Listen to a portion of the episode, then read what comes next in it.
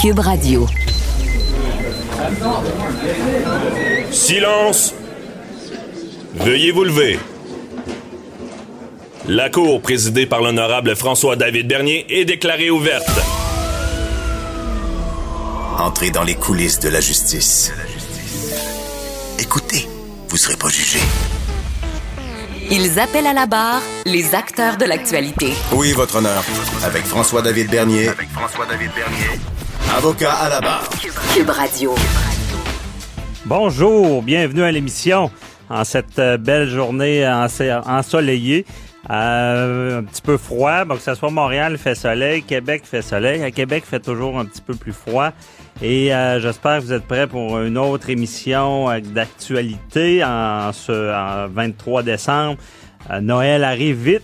Noël spécial, évidemment, différent, mais pas moins intéressant. Il y, a, moyen de de rendre ça agréable, de, de faire un peu de cocooning, de ne pas se sentir obligé d'aller euh, visiter, évidemment, comme euh, à chaque année. On le sait, souvent, on passe le temps des fêtes, puis euh, on aurait besoin de vacances après parce qu'on a enchaîné les soupers par-dessus soupers, les rencontres, on, on, veut voir tout le monde.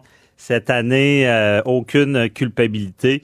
On n'a pas à faire ça et même ça me fait toujours penser au, au film le Noël des Cranks. C'est un, film assez connu où est-ce que c'est aux États-Unis, où est-ce qu'une famille décide de pas fêter Noël et ils se font harceler carrément pour fêter Noël. Donc c'est différent. On rappelle euh, toujours aux gens, euh, c'est toujours important de, de, respecter les règles. Il y en a qui trouvent qui sont tannés, mais c'est c'est comme ça que ça fonctionne. On en parle beaucoup dans les médias. Euh, je vais vous parler en premier de, l'émission d'aujourd'hui. Aujourd'hui, on va recevoir euh, Richard Thibault euh, de RTCOM. Il vient nous, nous faire un résumé de la crise, de la gestion de la crise, justement, avec l'analyse du gouvernement Legault. Et on, revient avec une entrevue percutante de, l'année avec Maître Sharon Otis. C'est sur le rapport du coroner de la mort de la petite Rosalie c'est pas très agréable à écouter le matin. C'est un drame humain qui a, fait bouger des choses. Est-ce que ça a assez bougé? On le saura. On attend un rapport, la, commission Laurent. Il y a eu des directives de, de, données là, pour la DPJ pour qu'on trouve des solutions parce que les histoires d'horreur se sont enchaînées.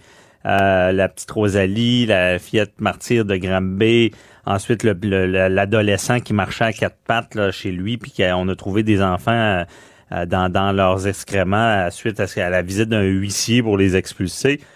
Et là, ce qu'on va voir en 2021, euh, est-ce que c'est bien beau parler, faire des commissions, puis mais, mais, quand on se rend compte que sur le terrain, ça fonctionne pas, c'est le problème. Donc, euh, à ne pas manquer cette entrevue.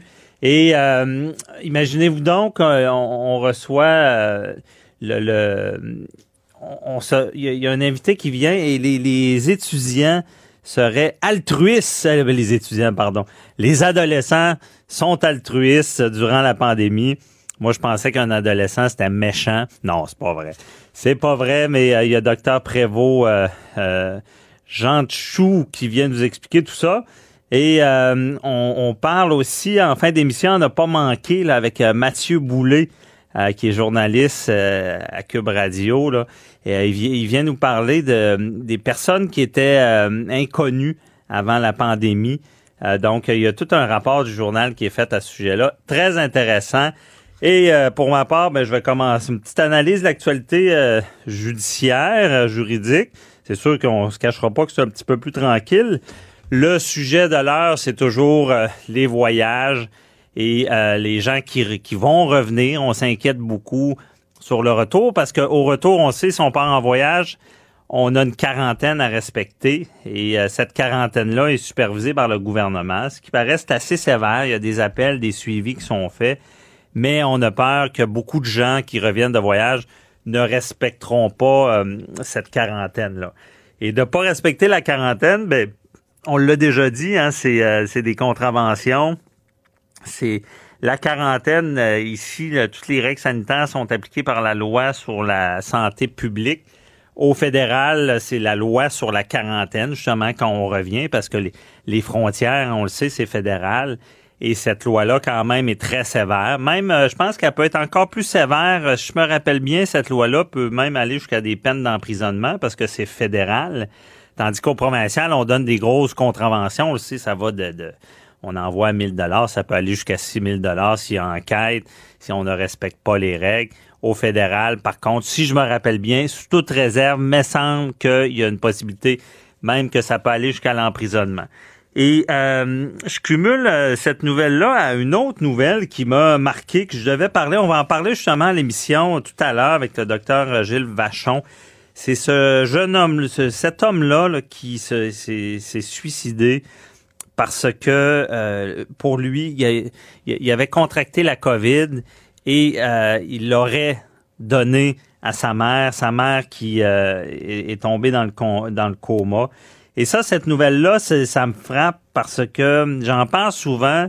La, les, les, les gens, euh, souvent la, la, COVID, ce qu'on voit quand on analyse, c'est quand c'est pas dans notre cours, il y a beaucoup de gens qui disent oh c'est pas grave, c'est une grippe.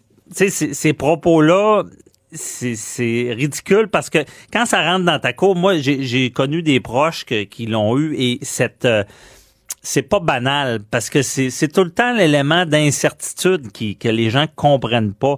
C'est beau dire ok ça sur certaines personnes il y aura pas de, de, gros symptômes, il y aura pas de ça dégénérera pas, mais les gens qui l'attrapent, ils se disent à qui je l'ai donné, qui j'ai vu, est-ce que j'ai vu ma mère, est-ce que j'ai vu un être proche et c'est ça, c'est ça la vraie sanction, c'est pas les contraventions. Oui, c'est plate des contraventions. Mais là ce jeune là, et euh, c'est terrible, là. Il, avait besoin de, de évidemment, sûrement d'un suivi. La culpabilité qu'il a habité, qu'il a habité de, de donner euh, de, la, COVID à sa mère, puis elle, se retrouve dans le coma, puis dans le coma, on rit pas. En tout cas, moi, je sais pas pour vous, mais seulement de penser d'être intubé, mis, dans un coma, coma artificiel, ça, m'amène à être très prudent. Euh, parce qu'on ne sait pas notre condition d'avant. Et c'est la pire sanction durant les fêtes. Et ceux qui reviennent de voyage, c'est pour ça que je liais la nouvelle au voyage, c'est pas les contraventions. Oui, vous pouvez vous faire prendre, puis je vous souhaite pas parce que ça peut être compliqué. Et mais euh, de, de contaminer quelqu'un, c'est grave. Et là, je veux pas être le bonhomme 7 heures, mais on n'est pas encore là au Québec, on n'est pas là au Canada. Mais si ça perdure, cette situation-là, il y a peut-être des chances que des gens soient accusés de, négligence criminelle causant la mort ou des lésions. J'ai de l'air souvent un peu déraillé d'aller jusque-là, mais c'est quand je regarde ça, c'est ou, d'agression euh, grave. Quand, quand je vais là, c'est dans les définitions. On n'a pas osé faire ça parce que la preuve est difficile à faire de dire tu avais la COVID, tu le savais, exemple, ou tu devais, tu avais tous les signes, tu devais le savoir. Euh, et là, comme je disais, la, la, négligence criminelle, c'est un acte téméraire, déréglé. Euh, quelqu'un normal ne ferait pas ça. Bon, tu sais que tu as la COVID, tu sais que tu es contagieux, tu sais que ça peut euh, rendre malade gravement des aînés ou, ou tuer quelqu'un pareil, tu sors, tu respectes pas tes quarantaines, euh, tu, tu, tu fais pas trop attention et là, il y a, quelqu'un qui l'a. Évidemment, tout le monde, à chaque fois que je dis ça, ils vont me dire, ben là, c'est pas prouvable. Mais en tout cas, ils n'ont pas essayé encore de le prouver. Sauf que ça reste euh, dans la définition de négligence criminelle causant des lésions ou la mort. Ou même, rappelez-vous, on peut des agressions, euh, des, des voies de fait graves qu'on appelle. Voies de fait graves, on a vu beaucoup ça à l'époque du sida. Quand le sida est apparu, euh, il y avait la maladie et c'est un peu le, même concept, mais plus facile à prouver. Il y a des gens qui savaient avoir être diagnostiqués et euh, ils vont sans, sans, comme je dis, en, voulant, en ayant cette intention-là de, de le donner, mais en, quand tu parles de, de voie de fait grave ou à négligence criminelle, l'intention est pas si importante dans ce genre d'infraction-là c'est vraiment que tu, tu, devrais savoir que tu vas causer quoi de grave à quelqu'un. Donc, les gens avaient le sida et euh, avaient des relations sexuelles avec des, des, gens, leur donnaient, et là, c'était toute la conséquence qui était grave. mais c'était plus facile à approuver. Puis évidemment, on, pour ce qui est de la COVID, je veux pas être de mauvaise augure, mais réfléchissez, tu c'est les c'est pas seulement la, la conséquence, c'est tellement plus grande. C'est ça qui est difficile. C'est pas vous, euh, vous allez être malade euh, peut-être, puis vous savez, euh, pour avoir parlé à des gens qui, qui l'ont eu, c'est comme un petit peu une roulette russe. Là. C'est pas trop agréable de savoir qu'il peut y avoir des complications parce que les, les experts le disent que ça peut être bien banal puis tout d'un coup devenir grave. Mais c'est surtout cet élément-là de de, de, de vision, de, de, de penser à autrui, autrui. Comme on dit, les droits des uns s'arrêtent où ceux des autres commencent.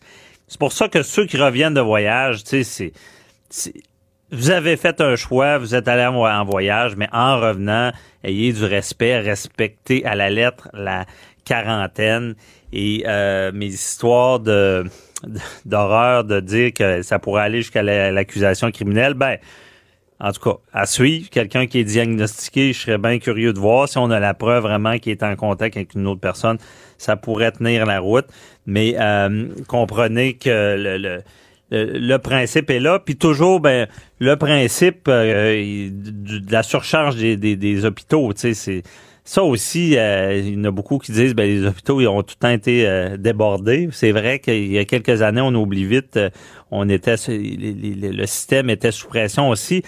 Mais là, c'est le retour qu'on sait pas, puis c'est le danger aussi. Moi, j'ai parlé à des gens aussi qui, qui devaient avoir des des suivis médicaux, des, des diagnostics. tu sais, c'est c'est grave quand même. C'est comme si on dit ah euh, bon, tu tousses, euh, t'as mal à, telle place. Ah, c'est pas la COVID, donc c'est pas grave. Non, il y a d'autres choses qui se passent. Et il peut y avoir, euh, il, faut, il faut que le système continue à fonctionner. Donc, c'était mon message de ce matin. Euh, en lien avec tout ça. Et euh, on revient dans quelques instants avec Richard Thibault sur l'analyse justement du gouvernement de la crise. À tout de suite. Avocat à la barre. Alors, je procède à la lecture du verdict. Avec François-David Bernier. Les meilleures plaidoiries que vous entendrez. Cube Radio. Je parlais des voyageurs qui reviennent, euh, qui vont revenir après les, vacances, ceux qui voyagent. On se rend compte que beaucoup d'achalandage. Euh, le virus est toujours présent et euh, toute cette gestion du gouvernement, c'est intéressant d'analyser ça parce que euh, moi, j'ai beaucoup de respect pour euh, leur gestion parce que euh, c'est pas facile de imaginer gérer une population, de, de réussir à ben, réussir. de dire OK, vous ne fêtez pas Noël cette année, c'est historique. D'ailleurs, hier on en a parlé, c'est la, ben, la dernière fois c'était en 1918 avec la grippe espagnole, puis c'était pas pour la même raison, c'est que les, les familles étaient endeuillées. Maintenant, euh, on, doit là, gérer. Euh, c'est la main de, la, main de fer dans le gant de velours et il avait il voulait fêter Noël euh, monsieur Legault et nous nous l'avait annoncé il, il, est revenu sur sa parole un peu comme j'ai appris aussi que le premier ministre euh, de, de l'Angleterre a fait la même chose aussi. On est plein de bonne volonté, mais à quelque part, il faut gérer.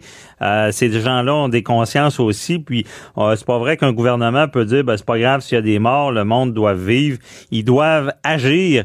Et on veut analyser toute cette gestion-là, un de, de, de du bilan de l'année, et deux, comment ils vont gérer le retour et en janvier, comment ça va se passer. On en parle avec un spécialiste, Richard Thibault de RTCOM. Bonjour. Salut François, ça va bien ce matin? Ça, va très bien, surtout euh, que tu es là. Puis je voulais, voulais faire le tour un peu. Euh, à la fin de l'année arrive, euh, une année particulière et une gestion particulière aussi.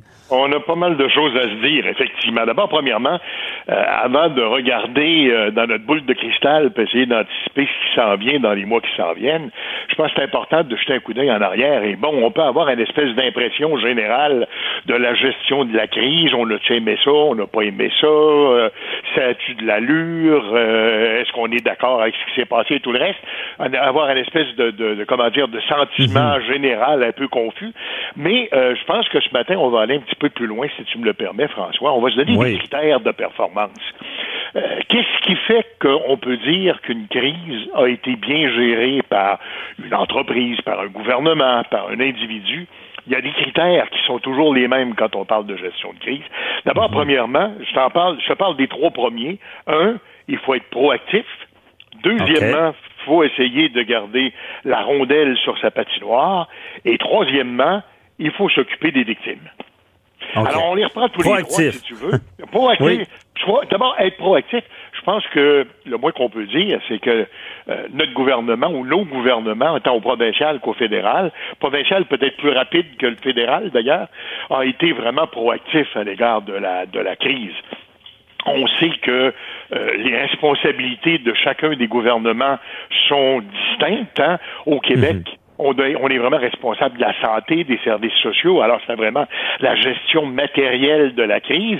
Et du côté du fédéral, on a essayé de se donner des outils pour faire en sorte que l'économie ne plante pas du nez et que les gens ne se retrouvent pas comme on l'avait été en 1918 lors de la, de la, première pandémie mondiale qu'il y avait eu à ce moment-là, à faire des queues qui finissaient plus de finir devant la soupe populaire pour être capable de manger une croûte de pain euh, à tous les deux jours on, regarde ça, puis on se dit, bon, dans le fond, ça n'a pas été aussi pire que ça, ça n'est quand même relativement bien tiré. Alors, tout ça tient au fait que nos deux paliers de gouvernement ont été proactifs. On donne des bons points de ce côté-là. Deuxièmement, garder la rondelle sur sa patinoire, moi je pense qu'effectivement, euh, on a été très proactif. Prenons le cas du gouvernement du Québec, par exemple. Euh, même chose au fédéral, même chose en Ontario, même chose dans d'autres gouvernements, mais on sait que c'est vraiment le premier ministre qui a décidé de prendre ce dossier-là à bras le corps, qui a été là à tous les matins, on était proactif, on donnait l'heure juste, on avait des informations sur ce qui se passait, on pouvait être ou non d'accord avec ce que c'est qu'on entendait, mais il en demeure pas moins que on ne s'est pas caché. On a donc été proactif. Des bons points également à cet égard-là. Troisième chose, s'occuper des victimes. Là, je t'avoue que j'ai quelques réserves. D'abord, premièrement, il faut se rappeler qu'on a rencontré deux problèmes importants dans la gestion de cette crise-là. Le premier, on a réalisé la difficulté de gérer le réseau de la santé. C'est une grosse bebelle. C'est une grosse machine. Euh, quand on ben, la machine, des fois, avait ses ratés avant. Là. Ah ben, effectivement, on a as tout à fait raison. On n'a pas inventé ça au moment de la pandémie. Alors, il y avait des ratés avant et, euh, tu sais, euh, on dit souvent que quand il n'y a pas de crise, les choses vont d'elles-mêmes et c'est la loi de l'inertie qui s'applique. C'est bon, alors mhm. on suit son petit bonhomme de chemin puis il n'y a rien qui change. Sauf que quand on arrive à une crise, là, il y, a des, obstacles. Là, on est forcé de réagir. Et c'est là qu'on réalise qu'à un moment donné, oups, c'est pas tout à fait aussi bien huilé qu'on l'avait voulu. D'ailleurs, l'ancienne ministre euh, de la Santé euh, en a perdu son, poste parce que finalement, je pense que le premier ministre n'était pas très satisfait de la façon dont le réseau de la santé euh, s'en était tiré dans la première phase de la pandémie. Depuis ce temps-là, on a un nouveau ministre de la Santé. M. Dubé donne une performance qui est à la hauteur de la réputation de bon gestionnaire qu'il avait, même si on constate encore quelques ratés. Mais bon, on peut pas tout changer, euh, comment dire, une dynamique d'un réseau aussi grand que celui-là en ben oui, ça me fait penser en droit, on dit toujours ça, on peut pas être meilleur que notre cause.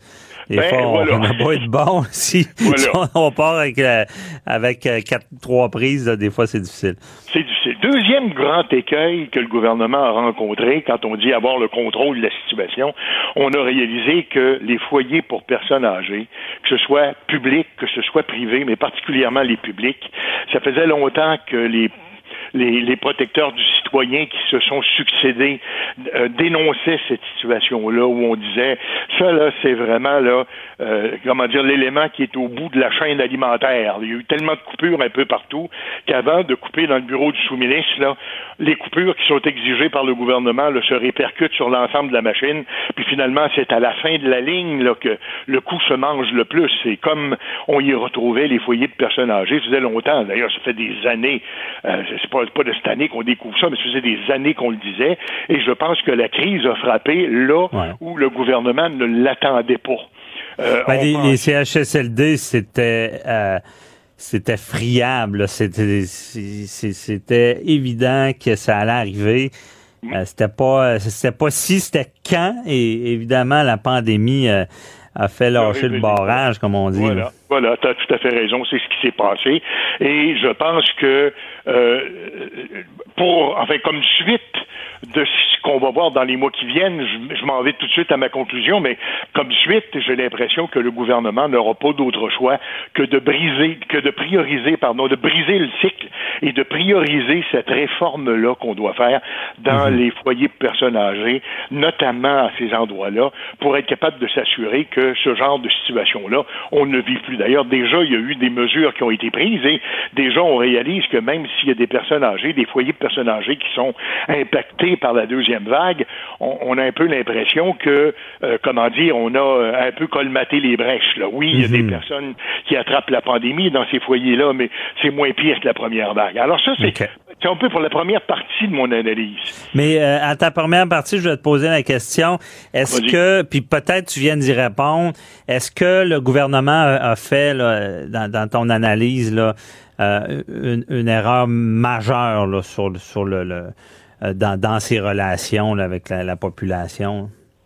Écoute, c'est sûr qu'il y a eu plusieurs erreurs, puis le premier ministre lui-même l'a dit, euh, euh, notamment des erreurs de communication. On sait très bien que ce qui va faire la différence et ce qui va faire en sorte qu'on va rester en avant de la parade et qu'on va être capable de, euh, comment dire, de s'assurer que la population nous suive dans une opération de cette envergure-là, c'est mhm. qu'il n'y a pas d'écueil au niveau des communications. Il y a eu plusieurs fautes de communication. Tout le monde s'entend là-dessus. Le premier ministre le premier. Et on a tenté par la suite de les corriger. Il faut comprendre aussi que, là je reprends une expression qu'on utilisait au début de la pandémie, tu te rappelleras, euh, on disait on est en train de construire l'avion en plein vol. Oui, c'est tellement...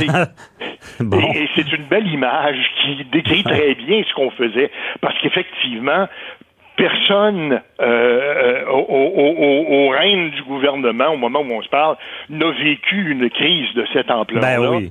Et tu comprends qu'il fallait qu'on invente au fur et à mesure que Non, non, c'est pas évident. Puis Richard, moi, l'élément qui, qui me frappe, c'est je fais un parallèle avec les, affaires, c'est qu'en affaires, tu as souvent des combats. Bon, puis les, les, gens d'affaires, c'est des combattants, on est ton combat, on se bat un bas.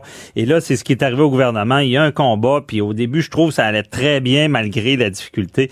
Mais ce qui est pas facile, c'est quand ça s'éternise, quand c'est long. C'est là, c'est comme le marathon. Là.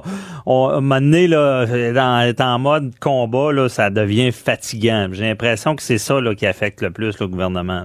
Euh, un qui affecte le gouvernement, mais qui affecte aussi, je pense, l'ensemble de la population. Tu le disais toi-même tout à l'heure. Prenons l'exemple là des voyages dans le sud. Hein? Bon, euh, Allons-y, c'est la deuxième partie aussi. ben voilà, on est tous là à, comment dire, pour la plupart en tout cas, et c'est pas par jalousie, j'entendais ce matin quelqu'un qui disait, ouais, mais vous êtes une bande de jaloux parce que vous pouvez pas partir. Non, c'est pas ah ça le problème. Il faut comprendre que ça va vraiment beaucoup plus loin que ça. Et à l'heure actuelle, ce qui se produit, c'est qu'il y a un certain nombre de personnes qui sont écœurées au point de se dire, regarde, là, moi, je veux ma vie, je veux reprendre ma vie normale, puis ma vie normale, ça passe par ça. Euh, mhm. le problème, c'est comme tu disais tout à l'heure, les droits des uns s'arrêtent là où ceux des autres commencent. Et je pense que le droit à la santé puis à la vie est un des droits fondamentaux de notre société. Et le ben fait que certaines personnes risquent de compromettre notre quiétude et notre, notre jouissance normale à la vie et à la santé en faisant ces voyages-là, parce qu'on ne sait pas qu'est-ce qui va en, résulter. Rappelle-toi, là, quand on était au mois de mars l'année passée, on se disait, cette fameuse vague-là là, qui a tellement frappé le Québec, tellement vite, tellement fort, on, on, l'attribuait beaucoup à la semaine de relâche, rappelle-toi, où on était parti en voyage, on était allé ailleurs, et finalement, on était revenu, euh, enfin pour plusieurs, avec les germes de cette maladie-là qu'on s'est passé les uns aux autres. Je lisais ah non, c'est frappant, puis c'est les puis, je pense que la, la, les Québécois on est latins là, ça paraît. Hier j'ai parlé à un journaliste de la BBC puis euh, en à Londres j'ai demandé les, les contraventions c'est quoi? Il disait contraventions non les gens respectent les règles. ben, voilà. au Québec on veut vivre là. C'est c'est ah, oui, dans notre on est tenu on est tenu avec raison. On veut qu'il se passe des choses et tout le reste. Mais il faut dire que c'est un phénomène qui est peut-être euh, comment dire dont, dont il faut quand même parler parce que il en demeure pas moins point que la grande crainte que l'on a, c'est qu'à l'heure actuelle, le réseau, puisqu'on parle de gestion de crise, le réseau de la santé en est vraiment là à l'extrême limite de ce que c'est qu'elle peut endurer dans l'état actuel des choses. Alors imagine-toi si au retour des vacances, on se retrouve avec un tsunami de nouveaux cas, et on ne se souhaite pas personne, mais tu sais, gouverner, c'est prévoir, qu'on dit souvent, et on se dit, s'il faut qu'effectivement, au retour des vacances, on déstabilise encore plus le réseau de la santé qu'on l'a déstabilisé à l'heure actuelle, non seulement on n'a pas les ressources à l'heure actuelle, parce que là, il y a l'épuisement des troupes aussi qui commence à se manifester, il y a euh, moins d'espace dans les hôpitaux pour accueillir les malades et tout le reste, et déjà, j'écoutais hier une entrevue avec un médecin qui disait avant longtemps, on va devoir se poser la question sur les personnes qui entrent à l'urgence avec la COVID, qui on doit sauver? Ben, c'est ça, on veut pas se rendre là. Mais Richard, c'est tout le temps qu'on avait. Je te réserve, si tu es d'accord, la semaine prochaine, j'aimerais ça qu'on traite plus là, de euh, de ça, du retour, là, et de, comment on va gérer ça. il y a quelque chose d'extrêmement important à ce niveau-là, c'est très clair, et il faudra voir de quelle façon est-ce que euh, le retour, justement, de quelques-uns qui sont en vacances, là, risque d'avoir un impact sur tout le reste. comment on va gérer ça, avec la carotte ou le bâton? on oh, se reparle là-dessus. Un, peu des deux, je pense. j'imagine. Merci, Richard Thibault. On se reparle là-dessus. Ah, donc, euh, restez là. Euh, après la pause, on parle de, on revient sur une, entrevue euh, marquante de l'année en lien avec l'enquête du coroner de la mort de la petite Rosalie. Restez là. Avocat à la barre. Avec François-David Bernier. Des avocats qui jugent l'actualité tous les matins. Pour ceux qui ont suivi cette semaine l'enquête du coroner public dans le dossier de la petite Rosalie. Rappelez-vous de cette histoire-là. Un enfant de deux ans retrouvé dans une benne d'ordure euh, avec pas moins que 32 coups de couteau. Et là, durant cette enquête-là, on, apprend des atrocités. Un jeune enfant qui avec un, une dague nazie qui a été poignardé, ou est-ce que le poignard l'a traversé en entier. Euh, elle a été, a eu des coups étranglés. On apprend que le coup fatal était un coup de poignard qui, qui, a rentré dans le crâne de l'enfant. Euh, et là, on, voit toute la trame de faits qui, qui, nous scandalise et euh, on se rend compte que dans ce dossier-là, ben, cette femme-là, euh, bon, était dans une maison d'hébergement pour femmes en difficulté. s'est fâchée après une intervenante et s'est fait mettre à la porte. Mais on la met à la porte, mais on se dit pas, regarde, elle a mal agi, mais il y a un enfant d'impliqué. Et pourquoi on n'a pas pensé à l'enfant? Qu'est-ce qui en arriverait? Euh, et là, il y a des intervenantes qui se font interroger. Et euh, ce qui me fâche, c'est qu'ils semblent dire, ben non, c'est normal qu'on n'appelle pas à DPJ. Tout le monde dit que c'est pas de leur faute. Et on, essaie de comprendre ce qui s'est passé. Même la coroner c'est un peu fâchée, disant, ben voyons, euh, qu'est-ce qui se passe dans ce dossier-là? Et on, pour s'en savoir plus, on en parle avec euh, Matt Sharon Otis. Euh, bonjour. Oui, bon matin, Maître Bernier. Bon matin, Maître Otis. vous avez suivi cette, cette enquête-là publique. C'est quoi vos impressions? Est-ce qu'on est dans la bonne direction? Bien, en tout cas, à témoin que ce qui est répertorié présentement au niveau journalistique, ce qu'on peut en lire, c'est que je suis euh, agréablement surpris pour une fois. Je, d'habitude, je suis chialeuse, mais euh, je ah. suis euh, agréablement surpris par le travail et les, les je dirais, dans le fond, les verbalisations, les questionnements qui découlent du corner Camel, en ce sens que il faut il faut replacer, replacer, je pense, la trame actuelle, en ce sens que Madame la mère s'est euh, présenté à la maison euh, à, la, maison là de excusez-moi Marie Rollet euh. Rollet et donc et par la suite on a su là il y a quand même une discorde en ce sens que la mère affirme s'être fait dans le fond, mise à la porte euh, et la maison, en, en, contrepartie, mentionne que c'est en raison qu'elle aurait prétendument euh, fait, euh, dans le fond, une menace de mort et de dire euh, je vais te brûler vivante, que là, il y aurait eu, dans le fond, une décision qui, selon la maison Marie-Rollet, serait prise d'un commun accord, mais sauf que ce qu'on ce qu'on en comprend, ce qu'on en lit, c'est que par la suite, la mère de, la petite Rosalie aurait tenté et aurait appelé à deux reprises la maison Marie-Rollet pour qu'ils la reprennent, considérant qu'elle n'avait pas les moyens financiers et ou les ressources pour euh, se, dépanner et demandait définitivement de l'aide. Mais ce qui m'a surpris et ce qui n'est pas ressorti au niveau des médias, euh, ou à tout le moins je ne l'ai pas entendu, c'est que le, la, veille où est-ce que l'enfant a été euh, meurtri par 32 coups de couteau, là, mm-hmm. et on apprend qu'elle est décédée, entre autres, d'un traumatisme crânien et que euh, le coup fatal aurait été porté à la domaine de la, de la petite Rosalie, mais somme toute que la mère, la grand-mère biologique, euh, la grand-mère maternelle de, leur, de la petite Rosalie aurait refusé euh, de prendre l'enfant avec elle pour la nuitée. Euh, sous prétexte qu'elle n'avait pas les conditions ou les facultés mentales pour la prendre en charge. Donc, j'imagine que cette grand-mère-là, aujourd'hui, doit euh, assurément vivre euh, mhm. un branle-bas de combat au niveau de ses, euh, de ses propres valeurs parce que mais comme ça, c'est sûr qu'il y a eu, je pense, une défaillance entre on parle d'une maison d'hébergement, entre autres pour femmes battues et ou femmes en détresse ou dans une situation problématique, OK? Donc, euh, et la, le coroner, la coroner pose entre autres des questions sur, ben, considérant qu'elle n'avait pas de place pour aller dormir, considérant qu'elle n'avait pas de ressources, est-ce que c'était pas un drapeau rouge pour dire, est-ce que c'était pas des motifs suffisants pour aviser l'urgence sociale, vous comprenez?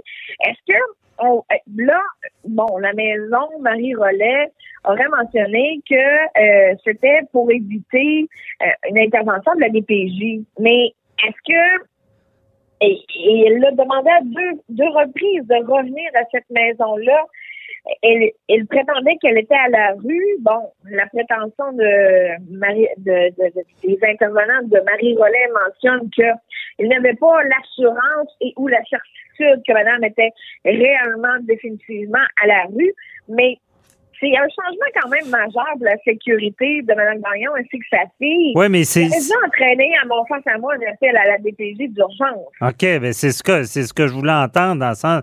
J'espère. Moi, ce qui me fâche, c'est que j'ai l'impression qu'on a eu une prise de bec avec cette, cette femme-là. Là. On s'entend que ce qu'elle a fait, c'est pas correct, des menaces de mort et qu'on a totalement oublié l'enfant là-dedans, de dire, regarde, la mère, elle peut pas être ici. Mais il y a l'enfant qui est avec. Comment on peut ne pas considérer ça, de dire, il y a un risque que cette femme-là, parce qu'on l'hébergeait, soit à la rue. Ça, c'est une chose. Puis déjà, ben, c'est limite. Mais elle n'est pas seule à la rue.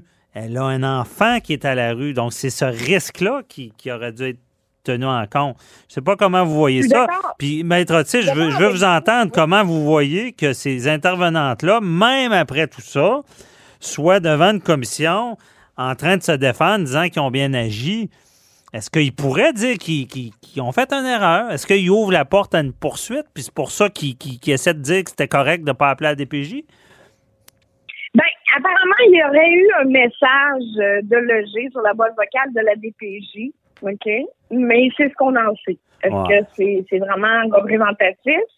Mais mieux c'était de ça, pour répondre à votre question, euh, pour la santé et la sécurité de l'enfant, la maison Marie-Rollet et les intervenants ont considéré que, considérant que euh, l'enfant, avec le recul, euh, que la mère n'avait pas de, de, de, il n'y avait pas d'inquiétude nécessairement pour sa santé ou sa sécurité, mais bien des inquiétudes en lien avec une routine de vie.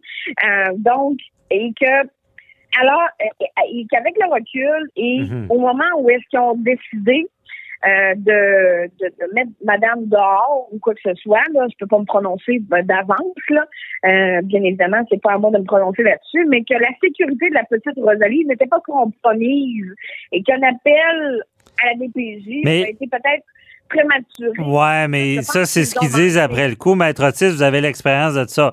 Si vous êtes témoin dans vos dossiers qu'un enfant n'aura peut-être pas de logis, est-ce que pour vous, sa sécurité est compromise, son développement?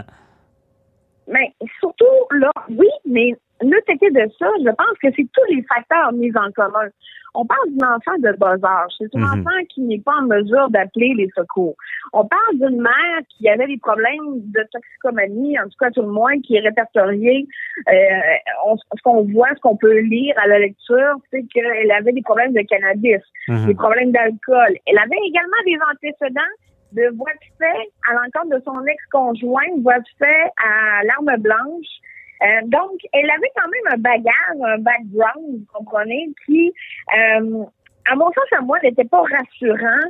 Et c'est sûr que je peux comprendre que cette maison-là, est- elle est là pour les femmes battues ou les femmes en situation d'urgence, etc. Mais somme toute, vous comprenez que je pense qu'ils ont passé à côté parce que la protection des enfants, euh, tout intervenant, comme vous l'avez dit, à titre d'auxiliaire de justice, lorsqu'on a à craindre pour la santé ou la sécurité d'un enfant ou pour- même pour une personne elle-même, on doit signaler, on doit soit appeler la Ouais. PJ, la police. C'est une obligation légale. Ouais, c'est vrai. Et non, et non seulement ça, ils se sont pas assurés où est-ce qu'elle est allée. Vous comprenez? Elle le, le- le centre d'hébergement n'a pas vérifié est-ce que elle a un logis et ce qu'on lit, Mhm. c'est que dans certains cas, la maison offrait des fois des passes d'autobus, etc. pour pour laisser à la personne l'opportunité de de, de, de, de, de- se Mhm. transporter en autobus et de se rendre à des lieux. Mais dans ce cas-là, on lui a pas permis non plus. Elle aurait dû, selon ses prétentions, marcher quatre heures sous la pluie Ouais. pour se rendre chez la personne. Donc, Mais avec un enfant. Mais Maître Otis, il nous reste deux minutes, là. Mais est-ce que c'est peut-être pas symptomatique d'un problème plus grand au Québec qui fait que quand on, on voit quelque chose, on- qu'on se ferme peut-être les yeux sur ce qui peut arriver à un enfant, que c'est pas notre affaire? Est-ce que ça peut être révélateur de ça? Ben, c'est certain que c'est révélateur.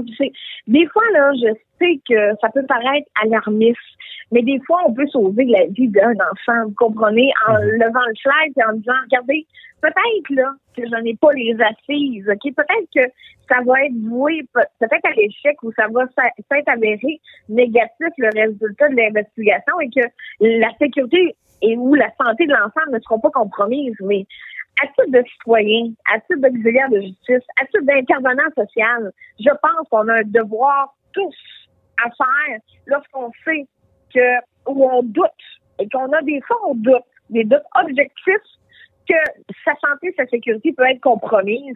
Et je pense qu'on est dans ce genre de cas-là. Mhm. Bien dit, bien dit, Maître Otis. Euh, euh, dans le doute, prenez pas de chance, appelez. Au pire, ce sera un signalement qui, qui, qui ira pas plus loin, mais c'est, c'est, je, je comprends bien ce que vous dites. Puis c'est, c'est une mentalité qu'il faut avoir vis-à-vis de nos enfants pour les protéger et pas se fermer Oui. les yeux à, à ce qu'on peut voir. Merci beaucoup, Maître Otis. Oui, allez-y. Oui. En terminant, pensez-vous qu'une une jeune fille de, de, de deux ans mérite 32 coups de couteau? Ah, c'est, effroyable. vie? Effroyable. Oui, on, on se laisse là-dessus. bonne journée. Merci, bonne journée. Bye bye. Avocat à la barre. Avec François-David Bernier. Avec François-David Bernier.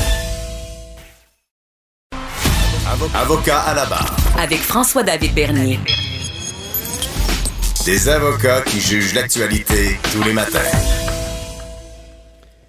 On parle toujours euh, beaucoup de la pandémie, évidemment, de l'impact euh, sur les gens. Euh, et euh, on oublie des fois euh, une partie de la population, nos adolescents, nos adolescents qui, qui ont été euh, frappés durement, on s'entend. hein. Euh, L'école qui est arrêtée, euh, on demande de faire des sacrifices, on de, beaucoup ont perdu leur emploi, on, on, leur- on, leur- on voit plus les amis. C'était très difficile pour eux toute la pandémie. Et il y a quand même une étude où est-ce qu'on se rend compte là, que euh, il y a euh, les, adolescents sont altruistes depuis le début de la pandémie. Et oui, c'est pas vrai qu'ils pensent seulement qu'à eux, qui se réunissent, qui font fi des règles sanitaires. Euh, il y a une étude réalisée au, au, CHU Sainte-Justine et on en parle avec le docteur Prévost Jean Chou qui, qui, qui a participé à cette étude-là. Bonjour. Bonjour, bonjour. Merci de nous recevoir en ligne. Merci d'être avec nous euh, parce que c'est un sujet qui, nous intrigue dans, la tête de beaucoup de gens. On se dit, bon, ben, on pense pas trop aux adolescents. On se dit, les adolescents vont, n'ont pas tant respecté les règles, puis on pense pas à l'impact que ça a sur eux. Mais l'étude dit autrement. Oui, absolument. C'est vraiment une des choses sur lesquelles euh, on a été dès le départ euh, agréablement surpris. Et euh, ça me fait penser à cette hmm. maxime qui dit on va pas laisser euh, une graine d'arachide amère nous gâter le plaisir d'une bouchée poignée d'arachide sucré. donc, donc beaucoup d'adolescents respectent, même si il y en a quelques-uns qui ne respectaient pas, la grande majorité quand même avait une attitude très très proactive, très sociale, responsablement social. Mhm.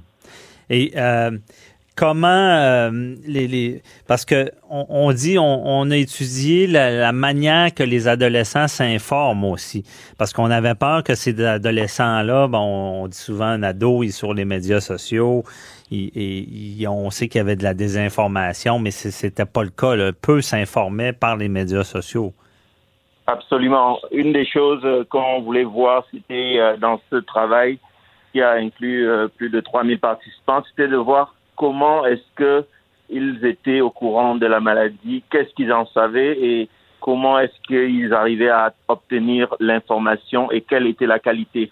On a fait un questionnaire avec des questions vraiment importantes sur les symptômes, sur les attitudes, sur les choses un peu fake news qu'on voit circuler à gauche à droite.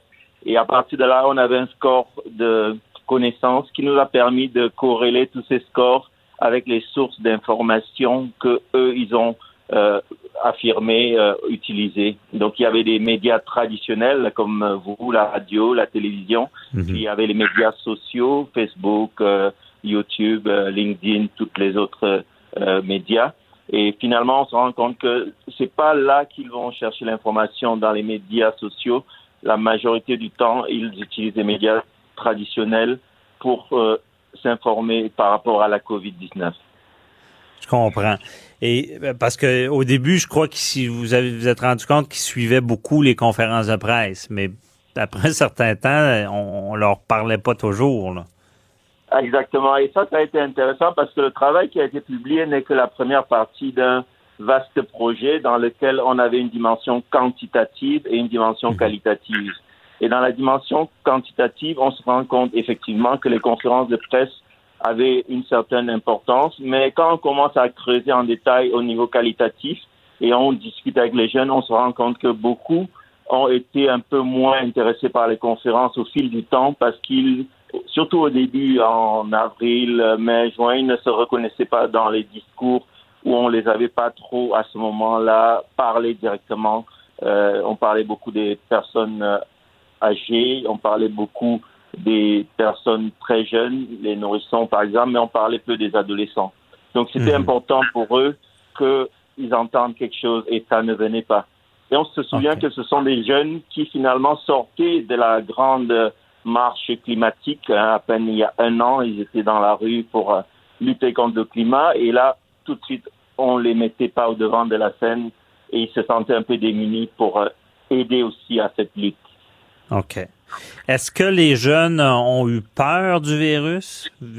En fait, euh, ça, c'était un des éléments importants du travail, c'était de voir comment ils percevaient ce virus-là. Ce qu'on a retrouvé, c'est qu'ils avaient moins peur pour eux-mêmes donc, on a utilisé un score euh, de 0 à 10, avec 0 étant je n'ai plus tout peur et 10, euh, c'est j'ai une frayeur euh, maximale. Et on voit qu'ils se situaient pour eux-mêmes à une échelle de 5 sur 10, alors que pour ce qui était de la peur de leur entourage, la famille, les proches, c'était autour de 8 sur 10. Ah. Et ça de façon constante, quelles que soient les classes d'âge. On était entre 14 et 22 ans. Donc en regardant même dans les catégories d'âge ou en regardant selon aussi les ethnies, c'était à peu près similaire. C'était vraiment intéressant de voir qu'ils avaient plus une peur pour leurs proches que pour eux-mêmes. D'où, d'où l'altruisme. C'est pour ça qu'on dit qu'ils ont, ils ont, ils ont fait part de beaucoup d'altruisme durant la pandémie. Absolument, parce que c'est pas tellement cette peur qui les conduisait à respecter les mesures. 60% d'eux respectaient de façon vraiment stricte les mesures euh, du gouvernement, mais c'était pas tellement ça. C'était pas la peur, c'était plutôt le désir d'aplatir la courbe qui était mis en avant et le désir de protéger euh, leurs proches. Et ça, c'était vraiment quelque chose qui était euh, reproductible aussi, quelles que soient les catégories d'âge et quel que soit aussi le fait pour beaucoup d'avoir perdu leur emploi, par exemple. Malgré tout, il y avait ces deux préoccupations d'aider à aplatir la courbe et d'aider à protéger les proches. Je comprends.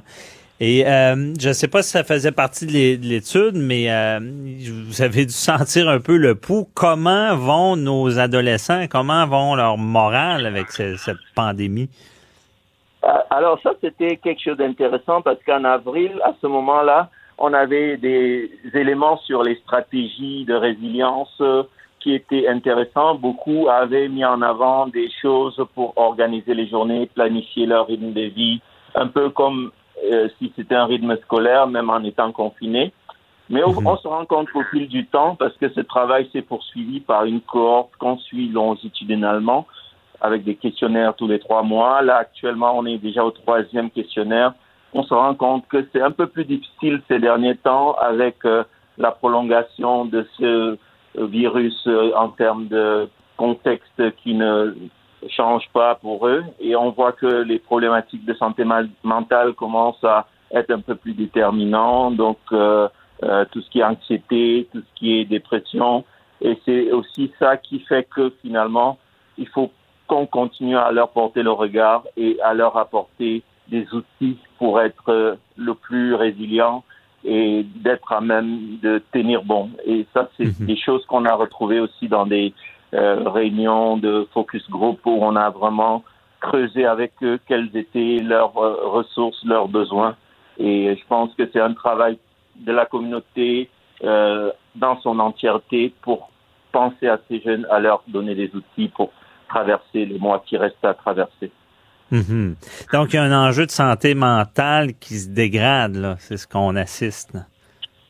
C'est ça. C'est-à-dire que bien qu'ils sont volontaires pour continuer à donner de leur euh, contribution à respecter les mesures, il y a quand même un impact sur leur vie sociale, voir les amis, faire des activités. Le sport en est un, par exemple, pour beaucoup de ces jeunes qui habituellement sont très sportifs.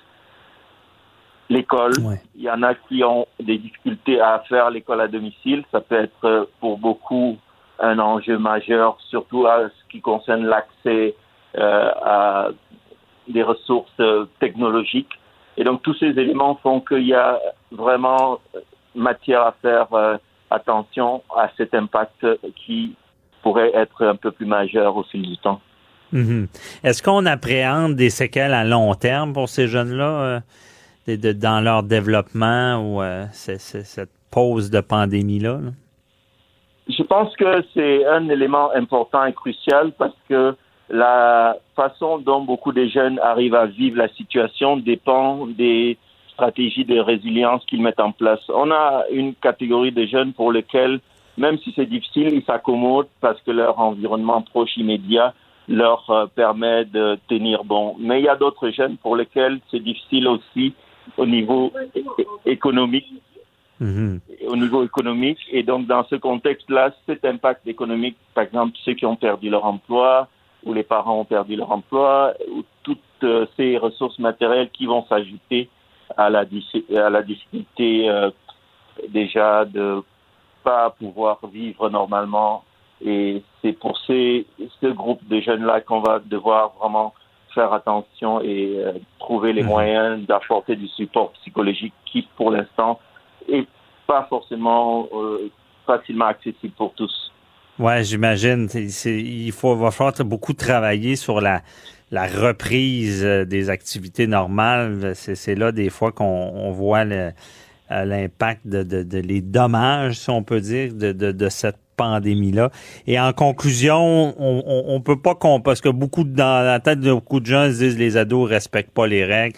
C'est pas ce qui ce qui ressort de ça là. Non, c'est ça. Ce qui ressort, c'est que il y a vraiment une volonté altruiste et c'est un peu le sauver la planète qu'ils ont démontré avec la lutte climatique et cet euh, esprit euh, de euh, générosité reste aussi présent pour le virus. Mais il mhm. faut avouer qu'ils sont aussi avec des besoins qui, il faut quelque part leur apporter ces besoins, trouver des moyens pour ceux qui ont perdu leur job, de leur donner du travail d'une autre manière. Peut-être qu'ils peuvent contribuer à des activités mmh. professionnelles qui ne les mettent pas à risque, mais qui aident à la lutte d'une certaine manière. Ça peut être des, des, des travaux à domicile de type télétravail dans certaines euh, types de métiers. Trouver vraiment comment les, les, les occuper et penser à eux dans les messages régulièrement les encourager. Ben oui. Très intéressant, euh, cette étude. Merci beaucoup, docteur John Chou, euh, et euh, bonne continuation. Bye bye. Merci à vous. Merci et bye bye. Merci. Au retour, on parle à Béatrice Gélina. C'est un cri du cœur d'une thérapeute. À tout de suite. Déclarez-vous solennellement de dire la vérité, toute la vérité et juste la vérité Avocat à la barre. Avec François-David Bernier. Pour ceux qui croient pas aux conséquences de la pandémie, vous nous trouvez fatigants avec ça, mais il y a des professionnels de la santé qui sont au front, qui le disent. Je veux dire que je l'ai dit en, entrée d'émission. Souvent, quand c'est pas dans notre cours, c'est pas notre affaire, mais c'est pas vrai. Il y a, des conséquences. C'est cette année qu'on voit que on vit en société et il y a des limites à notre liberté et on le verra à Noël. Et euh, il y a Béatrice euh, Gélina, qui est inhalothérapeute, qui écrit un texte d'opinion dans le journal euh, de Montréal, un cri du cœur disant faites faites donc attention. Elle est avec nous pour nous expliquer parce qu'elle est au front, on le sait. Bonjour, Madame Gélina. Bonjour. Merci d'être là. Merci d'avoir écrit dans le journal. C'est une bonne sensibilisation. Et euh, qu'est-ce que vous voulez dire euh, au public, vous qui, qui, voyez ce qui se passe sur le terrain? Euh, ben, c'est sûr que moi, principalement, j'aimerais ça parler aux gens qui respectent pas nécessairement encore les règles. J'ai l'impression que dans les médias sociaux, des choses comme ça, on parle beaucoup de chiffres, on montre beaucoup d'images, mais on parle pas beaucoup du revers de la médaille, vraiment des professionnels de la santé puis de ce qu'on vit. Euh, il y en a beaucoup qui vont euh, chialer ou qui vont parler des mesures mises en place, euh, je sais pas, dans les magasins, des choses comme ça. Mais on voit que dans les milieux de santé, c'est encore pire que ça, puis qu'on les on les vit pendant toute notre chiffre de travail. Là. Fait que j'aimerais mhm. ça qu'ils comprennent que c'est quand même assez important de respecter les règles qui sont imposées, puis c'est pas éternel dans le fond, c'est juste le temps qu'on que la courbe euh, Mhm. Et comment ça se passe, vous, à l'hôpital? Parce que euh, vous, là, vous êtes débordé, vous, gérez la, COVID, ça doit pas être évident, là. Ben, c'est sûr que physiquement, on a beaucoup plus d'heures, on a beaucoup plus de travail à notre charge, vu toutes les mesures qui sont mises en place. Euh, mais c'est ça, on n'a pas le choix, on est au front, puis on fait ce qu'il faut, mais c'est pas évident mentalement non plus. On voit des patients de tout, de tout âge qui vivent des choses quand même assez difficiles, puis qui n'ont pas leurs leur proches à leur côté. Là. Mm-hmm. De tout âge, euh, c'est important de le dire. C'est, ça peut, c'est quand même une maladie qui, qui est sournoise dans le sens que on, on ne sait pas euh, d'avance une personne peut avoir des complications. Euh, non, vraiment pas. J'ai vu des patients, des patients sur intensifs de 40, 50, 60, 70 ans, puis c'est des patients qui ont encore beaucoup d'années euh, devant eux, qui auraient à vivre dans le fond avec leurs proches. Puis c'est des patients qui s'en sortent pas toujours, là. Fait que euh, faut pas prendre ça à la légère du tout. OK. C'est pas seulement des gens dans, dans la mentalité populaire. Beaucoup disent bon, ben c'est des gens qui devaient décéder euh, imminemment. C'est pas ça, là. Oh, pas nécessairement. Il y en a beaucoup qui avaient pas d'antécédents du tout, puis qui finalement euh, la COVID les atteint beaucoup plus qu'ils pensent. Là. OK. C'est que des fois, on a peut-être une condition qu'on connaît mal aussi de, de, de, notre système. Et euh, vous, euh, sur le front, avez-vous eu peur de, de, l'attraper? Euh, ben c'est sûr que euh, niveau patient, ça m'inquiète pas vraiment parce qu'on est quand même vraiment bien protégé face aux soins qu'on leur donne. Mais c'est sûr que de plus en plus il y a des éclosions dans nos unités, puis là ça devient de, on devient de plus en plus à risque là. Mais c'est sûr que vu mon âge, mon état de santé, ça me ça me dérangerait pas plus qu'il faut de le pogner, mais on s'entend que je le protège le, évidemment le plus possible pour éviter de l'avoir parce que c'est pas une maladie qui est le fun à avoir. J'en connais qui l'ont eu. Puis c'est quand même difficile malgré qu'on est jeune et en santé, évidemment. Oui, parce que j'ai d'ailleurs, moi aussi dans mon entourage, euh, des gens dans le milieu de santé qui qui se disaient bien protégés aussi sur le front, mais que quand, quand ça, ça se met à se propager, qu'ils l'ont attrapé. Et là, c'est la problématique, euh, ils peuvent plus rentrer. Des fois, ils sont plusieurs en même temps. J'imagine ça, ça doit surcharger le système. Là. Ça doit être dangereux euh, quand on manque de, de personnel. Euh, effectivement, il y en a plusieurs, comme je dis, il y a plusieurs unités euh, dans le Québec là, qui visent des éclosions. Puis ça, ça fait que non seulement les personnes qui sont qui sortent positives aux tests qui sont mises en isolement, mais tous ceux qui ont été en contact avec celle-là, effectivement, ça, ça surcharge euh, notre travail. Là. On a des heures supplémentaires qui sont, qui sont imposées ou non. c'est sûr que nous, le plus possible, on va faire des heures supplémentaires volontaires pour éviter des temps supplémentaires obligatoires. Mais à un moment donné, euh, on est débordé puis on est fatigué. Fait que. Mhm. J'imagine, ça, ça doit être fatigant. Et vous, en tant qu'inhalothérapeute, est-ce que c'est vous qui devez intuber des gens qui ont des difficultés respiratoires? Euh, ben, dans le fond, nous, on va assister le médecin qui va l'intuber, on passe le matériel, tout ça, puis une fois que l'intubation est faite, c'est nous qui prenons le. On installe le respirateur artificiel. Ensuite, c'est nous qui va vraiment suivre le patient. Fait tout ce qui, s'apparente justement au respirateur artificiel, c'est nous qui va s'en occuper. Si jamais il arrive des problèmes avec ça, on va voir le médecin, c'est nous qui en discute, mais c'est nous qui va vraiment s'occuper euh, tout du volet respiratoire une fois que l'intubation est faite. OK.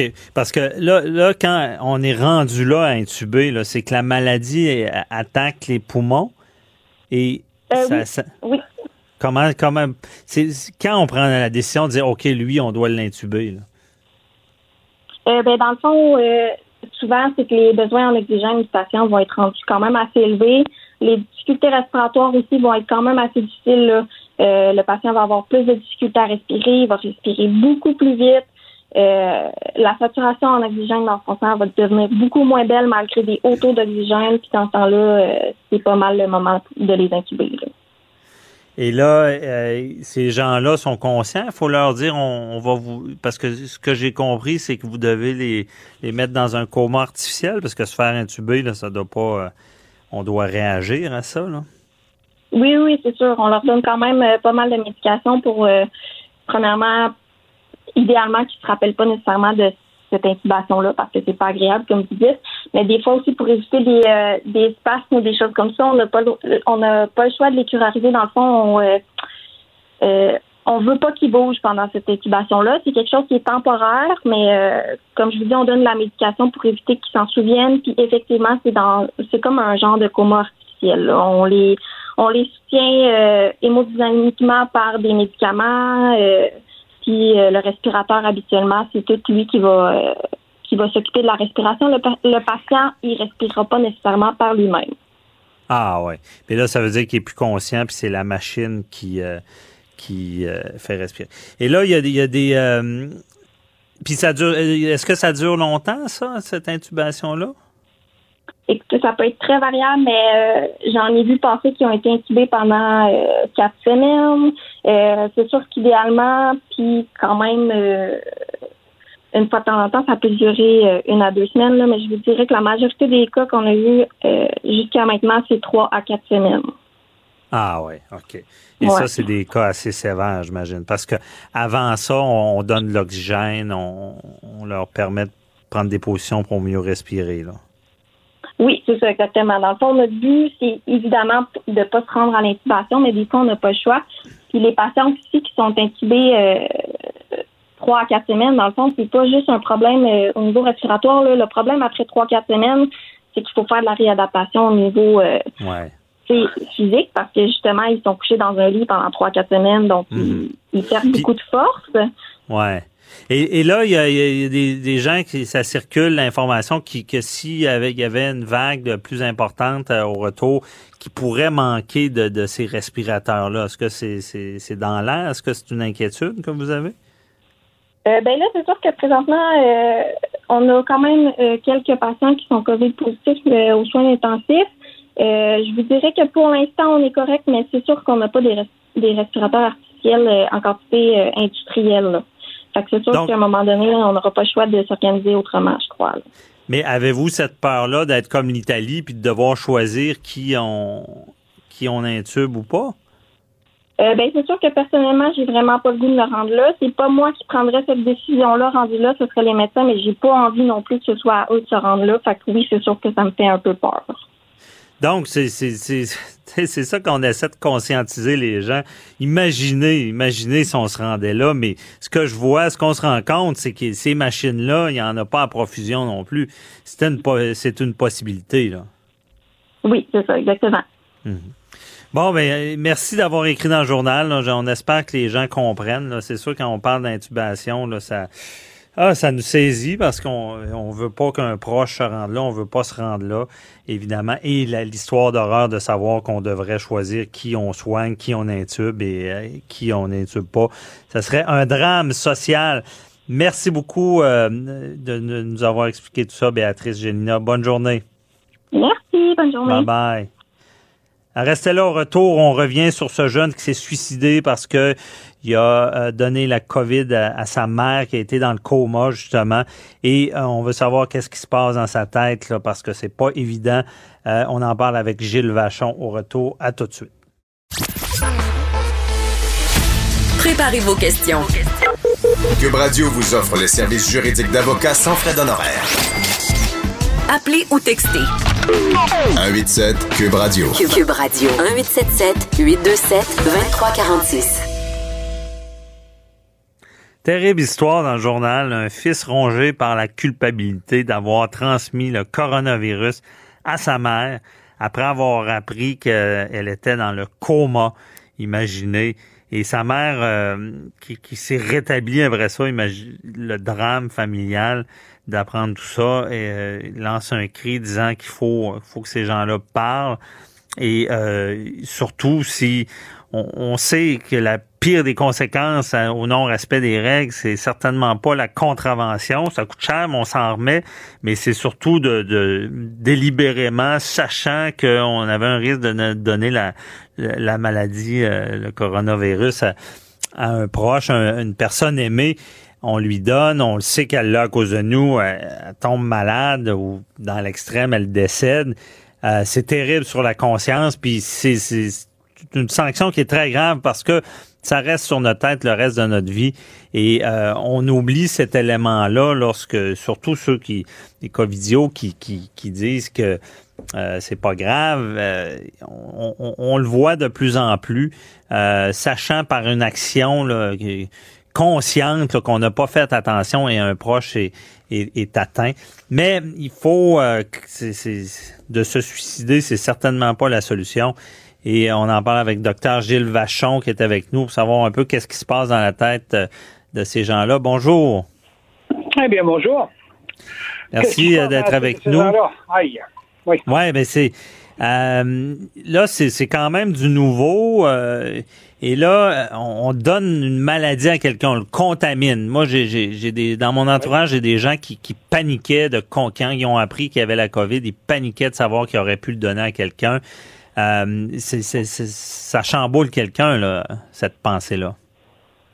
Bon, vous savez, on a tous on est tous habités par deux choses. On a tous un bon fond de culpabilité, puis c'est normal, sinon on serait peut-être pas très raisonnable. Mais en mhm. même temps, on a tous un principe plaisir qui fait qu'à un moment donné, ben, on a plus envie d'écouter ce que ça nous tente de faire que ce que nous savons devoir faire.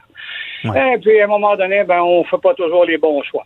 Dans le cas qui nous occupe, évidemment, on avait quelqu'un qui, euh, son histoire personnelle, en tout cas, nous amène à penser que, euh, d'abord, il a toujours vécu avec sa mère, un homme de la cinquantaine, un préposé aux bénéficiaires qui vivait en quelque part à risque, mais qui, manifestement, prenait pas de risques inutiles. Ce sont des risques du métier. Il semble qu'il ait toujours fait attention. Maintenant, le contrôle total n'existe pas. Il l'aurait transmis à sa mère. Partant de là, il décide de se suicider. Écoutez, l'histoire est pathétique. Euh, Je suis un peu comme vous, j'aurais envie de dire euh, peut-être que ceux qui euh, font prendre des risques inutiles devraient euh, s'inspirer d'un petit sentiment de culpabilité, mais dans le cas qui nous occupe. Voilà quelqu'un voilà quelqu'un qui, comme la plupart des gens, vous savez, beaucoup de gens en ce moment vivent de, la détresse psychologique, un peu plus de d'angoisse, de culpabilité, de dépression, d'anxiété. On pourrait dire que ça exacerbe nos petites tendances naturelles, puis qu'on n'est pas passez-moi l'anglicisme, on n'est pas top shape psychologiquement personne en ce moment. -là. On Non. est un peu affecté par ce stress chronique, mais c'est un stress aussi qui est chronique, j'en conviens. hein. c'est la goutte d'eau qui fait déborder le vase un jour, c'est pas ça qui l'a rempli. On avait peut-être déjà des petites tendances personnelles à la culpabilité, on avait peut-être des petites tendances personnelles à la délinquance, on a peut-être des petites tendances personnelles à l'anxiété. Mais en ce moment, oui, c'est anxiogène, on sait pas trop ce qui va arriver. Financièrement, on va-tu s'en sortir? Est-ce qu'on va être malade? Est-ce qu'on va donner ça à quelqu'un d'autre? Donc, les pensées peuvent s'emballer un peu et quand tout à coup arrive un événement aussi grave que la, la mère avec qui je vis depuis toujours, qui est la moitié de mon existence, je lui ai donné. Et si j'ai une petite tendance euh, à la culpabilité et pour une personne aussi importante dans cette histoire particulière, alors que je suis épuisé parce qu'on sait que les préposés aux bénéficiaires font un travail de fond et eux, la vivent l'angoisse. Et il n'a rien fait ce gars-là. -là, C'est triste à dire, mais il s'est Mm. effondré. Ouais. Il s'est effondré et je pense pas qu'on puisse comparer sa situation à celle de ceux qui vont prendre des risques pas acceptables au fait. Non. là. Non. Ouais. C'est certain que euh, c'est- l'extrême, là, ce qu'on assiste, parce que il il a fait attention, mais comme vous le dites, il était dans un milieu à risque. C'est peut-être là-dessus qu'il qui a, a- a eu la culpabilité à se dire j'aurais dû arrêter de travailler, peut-être. Peut-être, mais en même temps, on ne saura pas, puis c'est très difficile de se mettre dans la tête des gens. Par contre, François, ce qu'il faut se dire à ce moment-ci, là, c'est que tout le monde est abîmé par ce qui se passe et que la santé mentale, on a plein de recherches qui nous disent, là, ça va pas bien ces temps-ci. On est tous usés. Euh, les couples craquent de plus en plus. Euh, Il y a plein de choses qui vont pas autour de nous. Les gens, euh, les lignes, euh, les lignes d'aide fonctionnent à plein. Pas moyen d'avoir un rendez-vous chez le psychologue nous sommes collectivement abîmés par ce qui se passe et il est effectivement temps qu'on s- s'en occupe. Ça n'a pas de Moses de bon sens, la détresse qu'il y a. En général, et sans même la COVID, nous savons à quel point les problèmes de maladie mentale sont sous-estimés et on allume toujours, et moi, ça me met en maudit. C'est- curieux quand il faut absolument qu'il y ait un drame pour qu'on se dise, c'est vrai, la santé mentale, on s'en occupe pas beaucoup. Ben écoutez, là, avec tabou. le stress ambiant qu'on vit, ça nous saute au visage, on est tous atteints comme dirait, comme disait l'autre, ils n'en mourraient pas tous, mais tous étaient atteints. Alors, je peux vous dire qu'autour de moi, pas mal de monde sont maganés. Ouais, ben c'est ça nous affecte. Et euh, malheureusement, euh, cassez-vous la jambe, ils vont, ils vont, ils vont vous soigner. Mais la maladie mentale, il y a, docteur Vachon, il y a encore, c'est tabou là. Euh, certaines personnes avant, avant d'en parler, vont se rendre au bout là. Oui, et ça, vous savez, dans le cas du monsieur qui nous préoccupe, là, euh, Mhm. Lui, dites-vous que c'est un monsieur qui est préposé aux bénéficiaires. On le décrit comme quelqu'un qui était très serviable, qui a donné beaucoup, qui, qui était enthousiaste. Mais l'enthousiasme, c'est comme une dose d'énergie, puis ça se peut que t'en manques à un moment donné. Moi, je dis Ouais. toujours, pour expliquer ça, ces épuisements brutaux, je dis toujours, vous savez, cinq secondes avant de manquer d'essence, tout allait très bien. Ah ouais. Alors, OK. il, il faut se ressourcer. Et euh, peut-être un petit message, si vous connaissez quelqu'un qui travaille auprès euh, des gens atteints de COVID en ce moment, ben si vous savez pas quoi faire, à qui aller porter un lunch euh, sur, le, sur son perron, là, ben allez, allez, allez, allez porter ça sur son perron pendant le temps des fêtes. là. C'est un petit c'est un petit bon alarme. Allez porter un restant de ragoût, allez donc savoir, faites-lui un petit plat. Mais il faut donner un signal très clair à ces gens-là, une petite dose d'enthousiasme à tous ceux qui se crèvent le cœur à aider leurs prochains en ce moment. Mhm. On n'a pas envie de voir ça. Et je, je, je passer pour un larmoyant, là, non. Je pense qu'il faut donner une petite tape dans le dos à tous ceux qui, qui vont nous sauver, peut-être, si on est malade, à tous ceux qui se désarment à aider leurs prochains. Euh, Je pense qu'il faut penser à eux en ce moment. Entièrement d'accord. Un petit geste des fois qui, qui, qui fait des, des, des, des grands résultats. Et euh, mais parlons encore de cette personne-là. Euh, c'est sûr que c'est difficile à comprendre comment quelqu'un, euh, parlons du suicide, quelqu'un se rend jusqu'à là de vouloir s'enlever la vie. C'est dans sa tête, il, y a, il a comme je sais pas comment le dire, il n'y a plus rien là, pour lui. C'est la seule solution. Oui, mais en même temps, c'est sûr qu'on peut pas. Écoutez, on n'a pas fait une analyse sociologique ou psychosociale de ce monsieur-là, mais il mhm. vivait avec sa mère à 50 quelques années, il travaillait très fort, célibataire. Est-ce que sa mère n'était pas un peu toute sa vie et que l'idée d'avoir possiblement contaminé à un moment où lui-même euh, se sent coupable de ne pas en faire assez et donc savoir, est-ce que c'était une idée insupportable? Est-ce qu'il était aussi au bord de l'épuisement? Ce sont Mais parlons, des questions auxquelles on ne peut pas répondre. Parlons, en, je sais pas, en général, pour que quelqu'un se rende là, là euh, C'est ça que j'ai de la difficulté à comprendre. Heureusement, là, je, je, je suis. Oui. C'est en, en, général, euh, euh, ces personnes-là sont, sont sont dans quel état? Sont dans un état à se dire il y a, il y a aucun aucune possibilité de trouver des solutions? Soit que euh, ce que vous vivez vous semble inacceptable et que la culpabilité vous submerge, ou encore, ben, on le sait, dans les peines d'amour, les gens se suicident, dans les euh, séparations, les gens se suicident, ou c'est à coup une grande perte de sens et l'incapacité de voir une solution. Vous savez, là, euh, depuis que on a le début de la COVID, on a une montée en flèche des, des, des, des, idées suicidaires chez les jeunes. Mmh on la vie s'inscrit dans un cursus qui fait que demain ça va aller mieux, demain je vais faire autre chose. Là, c'est comme des horizons bouchés et j'ai beaucoup de mal à, projeter ma vie. Et, c'est une, pas une figure de style, à projeter mhm. ma vie ou à projeter la vie plus loin qu'aujourd'hui ou demain. On vit dans une espèce d'immédiateté en ce moment et par, une certaine incertitude par rapport à l'avenir. Alors oui, des gens plus fatigués, plus fragiles peuvent peut-être s'imbriquer un tout petit peu plus dans une stratégie suicidaire ou une pensée suicidaire, mais il faut en parler, il faut euh, en parler entre nous, il faut dire que ça existe, il faut dire qu'on n'est pas seul à vivre ça, qu'il y a quelque chose dans l'environnement qui nous mène là. C'est pas vrai qu'on est dans un long tunnel et qu'on est tout seul là-dedans. Il y a des lignes d'aide, il y a aussi des gens qui n'ont pas en parler autour de nous. Évidemment, vous allez me dire que la liste d'attente chez les psychologues est extrêmement longue, j'en conviens. Là, je reviens hmm. avec mon, mon, pitch pro, euh, ah. pro psychologue. Ben non, c'est vrai. Faites quelque chose, là. Mais c'est vrai, moi, moi c'est ce que je me dis. Je me dis toujours, euh, je, je, je, je, me mets dans la situation, puis je ne le saurais pas vraiment. Je comprends qu'il y a des lignes, mais euh, tu parles à un inconnu, je sais pas, euh, tu... c'est sûr que parler à un psychologue, je pense que n'importe qui va, c'est un professionnel, puis on va se sentir en confiance, mais si on n'a pas accès à ces gens-là, euh, est-ce que la, parole, est-ce que vraiment d'en parler fait la différence, que ça soit n'importe qui?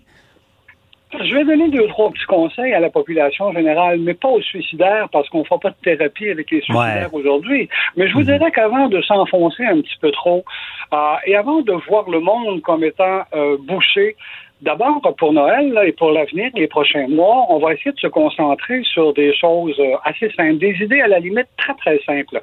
Euh, par exemple, me concentrer sur euh, là où j'ai le contrôle. Vous savez, si je regarde partout où j'ai pas le contrôle en ce moment, je risque de voir noir, là. Mais je vais mhm. regarder partout où j'ai un peu de contrôle.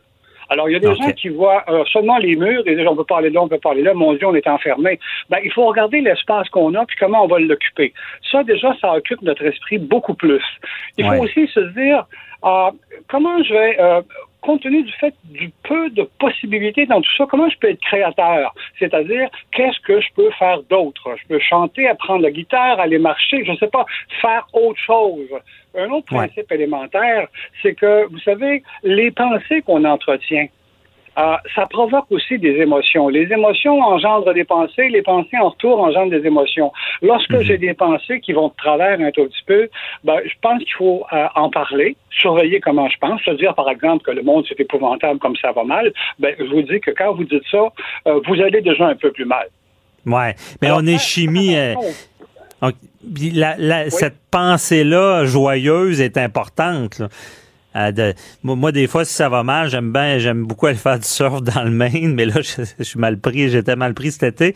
Mais là, je pense à ça, je me dis, ah, ça, ça me rend heureux. C'est, pas mauvais de trouver des pensées qui nous rendent euh, foncièrement heureux, là. Oui, puis l'autre chose en même temps, en même temps que vous dites ça, je- je- je- il me vient cette idée très simple, voir, c'est- simple comme idée, mais voir de l'autre côté du ravin. Si vous voyez juste le ravin, c'est donc, c'est donc épouvantable quand je suis devant nous, voyez de l'autre côté du ravin, et là, tous les souvenirs positifs que vous avez, vous pouvez les projeter de l'autre côté du ravin. J'ai Ouais. hâte, moi, de retourner à, dans le Maine, par exemple. Donc, Ouais, c'est vrai. voyez de l'autre côté du ravin. Bon, c'est vrai. On, on retient euh, la leçon, puis euh, c'est intéressant. Je pense que ça peut faire du bien à du monde, docteur Vachon. Et même moi, mon père me disait souvent, monte dans ta tour, regarde un peu ce qui se passe, ou même une phrase de Troya, faut vivre le présent avec la même sérénité qu'on vit le passé. Des fois, on voit ça gros, mais euh, ça ouais, l'est pas tant que ça.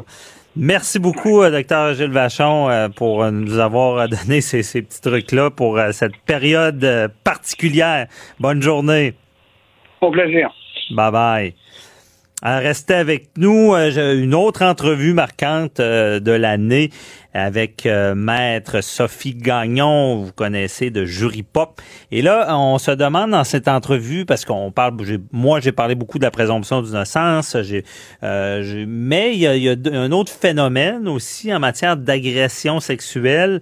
Euh, les, les mises en demeure baillons, mises en demeure comme outil de peur et je lui en parle dans quelques.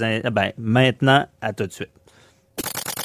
Avocat à la barre. Avec François-David Bernier. Avec François-David Bernier. Vous avez vu euh, cet été toute la, la vague de dénonciations d'agressions sexuelles qu'il y avait. Euh, jusqu'à il y avait un site là, dit son nom où est-ce qu'on on dénonçait un agresseur. Euh, ben, ça avait dé- démarré avec l'histoire de Marie-Pierre Morin et de Safia Nolin. Et euh, bon, en cette matière, c'est toujours délicat hein, parce que euh, on le sait, on est dans une époque là, qui n'a aucune tolérance sur ce genre de geste-là, ce qui- est très bon, puis ce qui a été initié beaucoup par le mouvement, moi aussi, qui a eu un autre souffle cet été. Mais on se rend compte que dans ce domaine-là, il y a, quand même la vague s'est essoufflée parce qu'il y a beaucoup de, de réactions de mise en demeure euh, en diffamation. On essaie de trouver le juste milieu là-dedans. C'est sûr qu'on n'est pas pour les accusations qui seraient non fondées, mais on veut pas que les, victimes soient bâillonnées par des recours. Euh, et on en parle avec euh, Maître Sophie Gagnon de Jury Pop qui est avec nous. Bonjour. Bonjour. Donc, euh, vous, vous, bon, on rappelle, Jury Pop, euh, vous, vous êtes au cœur de ce, de ce, ce, mouvement-là, dans le sens que vous, vous êtes maintenant, euh, vous avez une ligne permanente pour les gens qui vivent, qui ont vécu des agressions, pour les guider. C'est en, en fonction mais en, en ce moment, maintenant. là. Oui, ben en fait, plus qu'une ligne, on offre carrément des services juridiques complets, là, gratuits, confidentiels. On fait absolument tout sauf de la représentation devant les tribunaux. OK. Donc, on a une centaine d'avocats, d'avocates que Jurypop a recrutés, formés, qui offrent ces services-là gratuitement aux personnes qui ont vécu des violences sexuelles grâce euh, à une subvention du gouvernement du Québec. OK, je comprends. Donc, c'est c'est vraiment, euh, ça a beaucoup évolué. C'est Ce genre de système-là euh, n'existait pas. Je me rappelle avant, vous faisiez des cliniques dans le métro pour informer les gens. Euh, donc, ça s'est en de quoi de permanent. Et là, euh, est-ce que, est-ce que ce, mouvement-là s'est essoufflé à cause des mises en demeure, euh, des, de, de- de poursuites qui ont été faites en diffamation? Euh, ce serait difficile pour moi de répondre à ça. Je pense que comme tout mouvement, ça s'épuise un petit peu naturellement. Mais ce qui est intéressant, c'est que, bon, ben évidemment, chez Jury Pop, nous, au mois de juillet, le téléphone ne dérougissait pas. On recevait un appel à toutes les 20 minutes. Euh, mais encore aujourd'hui, euh, c'est des centaines de dossiers par mois qu'on continue euh, d'offrir. Donc, des centaines de personnes qui viennent nous voir pour connaître leur droit en matière de violence sexuelle. OK. Donc, il y a une diminution, mais c'est toujours quand même. Euh, euh, et, c'est quoi le. Parce que je suis curieux, j'ai suivi ça depuis longtemps. Et avec votre avec ce genre de, suivi-là, j'imagine ça doit tellement être plus facile pour les victimes maintenant. Parce que moi, il y a une époque, je me rappelle, on n'était pas sûr si on se faisait recevoir une brique un fanal au, au, poste de police. On savait pas sur qui on tombait. Est-ce que là, dans, vous constatez que ça s'est beaucoup amélioré, la prise en charge des, des présumées victimes? Il y a eu énormément d'améliorations, je dirais, dans les dernières décennies. Euh, vous parlez ben, de la formation des différents intervenants du système de justice, dont la police fait partie. Puis vous avez raison, à Montréal, entre autres, euh, ben, les policiers, les policières qui recueillent les, les, déclarations en matière de violence à caractère sexuel, souvent vont être dans des escouades spécialisées. Donc, c'est des gens qui sont là volontairement, qui sont formés. Euh, même chose pour, euh, pour, dans certains palais de justice, les procureurs de la couronne. Le droit aussi a beaucoup évolué. Euh, il y avait une époque où un avocat de la défense pouvait poser à peu près tout et n'importe mhm. quoi comme question aux, aux plaignantes en contre-interrogatoire. Ce n'est plus le cas. Euh, puis c'est sûr que c'est des, des, des, avancées là, qui sont au bénéfice des, des personnes survivantes et des victimes. Oui, je comprends. Ben, c'est intéressant de savoir ça puis de, voir votre constatation. Moi, ça, ça, me rassure parce que on l'a longtemps dit, c'est très important la prise en charge. Mais quand on parle justement, bon, il y, y, a une plainte, des fois, ben, on a vu euh, euh, ce qui est du système de justice pas trop à, dire de ma part dans le sens que, bon, quelqu'un fait une plainte, a su son cours, est-ce qu'il y a procès? Et là, euh, on arrive à des résultats. Mais là, si on parle de toutes les, gens qui veulent dénoncer parce que sur la place publique, pour vous, est-ce que c'est problématique? Mais ce qu'on a vu, nous, euh, cet été, c'est que la vague portait bien son, nom. C'est des personnes qui étaient vraiment emportées par le mouvement social. Euh, et qui avaient euh, envie ou qui sentaient le besoin de partager euh, sur les réseaux sociaux. puis très rapidement, le téléphone s'est mis à sonner chez Jury Pop parce que ben, dans certains cas, il y a des personnes qui recevaient des mises en demeure en diffamation. puis il y en a d'autres qui nous appelaient avant de dénoncer sur les réseaux sociaux parce qu'elles se posaient la question de savoir bon ben qu'est-ce que ça implique pour moi juridiquement, légalement de dénoncer? A des risques associés à ça? Bien, c'est sûr que la réponse est oui. Puis notre rôle comme avocat, comme avocate, c'était de les, conseiller, de les renseigner sur ces différents risques-là pour qu'elles puissent prendre une décision éclairée à la lumière du, du droit. Mm-hmm. Je comprends. Euh, je veux pas vous mettre dans, une mauvaise position, mais euh, chez Jury Pop, comment vous voyez ça? Euh, est-ce que pour vous, il y a une ligne à tracer entre la diffamation et la dénonciation? Ben nous, on est des avocats, des avocates. alors la, la réponse qu'on donne à cette question-là, c'est celle qui est fournie par les tribunaux. puis en fait, je vous dirais que souvent les personnes qui nous appellent sont, sont surprises d'apprendre au Québec ben, on peut être poursuivi en diffamation même si on dit la vérité. Euh, mm-hmm. En fait, la question que les tribunaux vont se dire, c'est qu'ils vont évidemment regarder si les propos qui sont avancés publiquement sont vrais ou non. Euh, mais même s'ils sont vrais, euh, ben d'abord, s'ils sont faits dans un esprit de vengeance ou pour calomnier quelqu'un, ben on peut là, être on peut être condamné à des dommages en diffamation. Mm-hmm. Mais même si mais même si c'est pas fait dans l'intérêt de nuire, les tribunaux vont également se poser la question de savoir euh, le public a un intérêt à connaître ces informations-là. Donc, en d'autres termes, est-ce que c'était justifié euh, par l'intérêt public que de porter atteinte à la réputation de quelqu'un publiquement?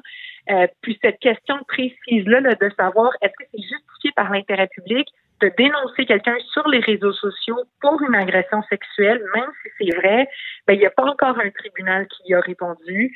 Il y a différents dossiers là, qui sont en train de, de procéder devant la Cour supérieure qui vont euh, qui vont, l'espère, trancher cette question-là. Mais bref, il n'y a pas encore de réponse définitive. Alors, c'est sûr que nous, notre rôle, ben, c'est d'expliquer ce que je viens de vous dire aux personnes, puis de leur dire que le risque zéro, il n'existe pas. Euh, puis c'est de les conseiller là, dans ces, dans ces démarches-là. OK, je comprends. Donc, c'est pas encore réglé devant les tribunaux. Et c'est ça, là, j'entends déjà les auditeurs penser, c'est quoi c'est quoi une raison d'intérêt public de dénoncer? Et là, je ne sais pas si je me trompe, euh, euh, est-ce que, bon, on va donner des exemples concrets. Quelqu'un, je pense, vous, vous l'aviez donné dans une entrevue, dans un article, à savoir, bon, euh, le l'entraîneur qui, agresse une jeune fille et qui continue à entraîner d'autres jeunes filles. Donc, potentiellement un risque d'agresser d'autres personnes. Est-ce que ça sera un exemple, ça, d'intérêt public? Ben, à mon avis, oui, parce que ce serait pour, euh, ce serait, ce serait motivé par la protection. Euh, même chose si on pense à n'importe quelle relation de pouvoir, des médecins qui abuseraient de leur pouvoir auprès de leurs patients, des, enseignants, des enseignants. Euh, puis une chose qui est intéressante aussi de savoir, c'est que là, c'est sûr que dans le cadre de la vague de dénonciation, on, on parle de, de, dénonciation sur les réseaux sociaux, mais on peut avoir diffamation euh, dès que les propos sont communiqués publiquement. Alors même si on en parle à quelques personnes autour de nous, mhm. alors c'est pas nouveau là qu'on se pose ces questions-là de savoir bon ben jusqu'où on peut aller quand on quand, quand on communique des informations qui portent atteinte à la réputation de quelqu'un. Euh, puis vous savez, il y a même Gilbert Rozon là, qui, qui a déposé une poursuite contre Julie Snyder et Penelope McQuaid, euh, dans laquelle il allègue que, que des affirmations qui auraient été faites par euh, Mme McQuaid euh, et Snyder portent atteinte à sa réputation. Ben, lui aussi là, va avoir un fardeau de preuve à remplir dans cette affaire-là. Donc, c'est un débat à venir. C'est puis oui, je pense qu'effectivement, ça, va le prendre, ce débat-là.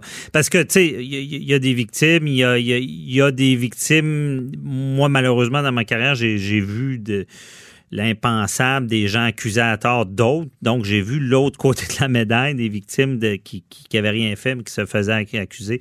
Donc, c'est cet équilibre-là de trouver euh, c'est quoi l'intérêt public.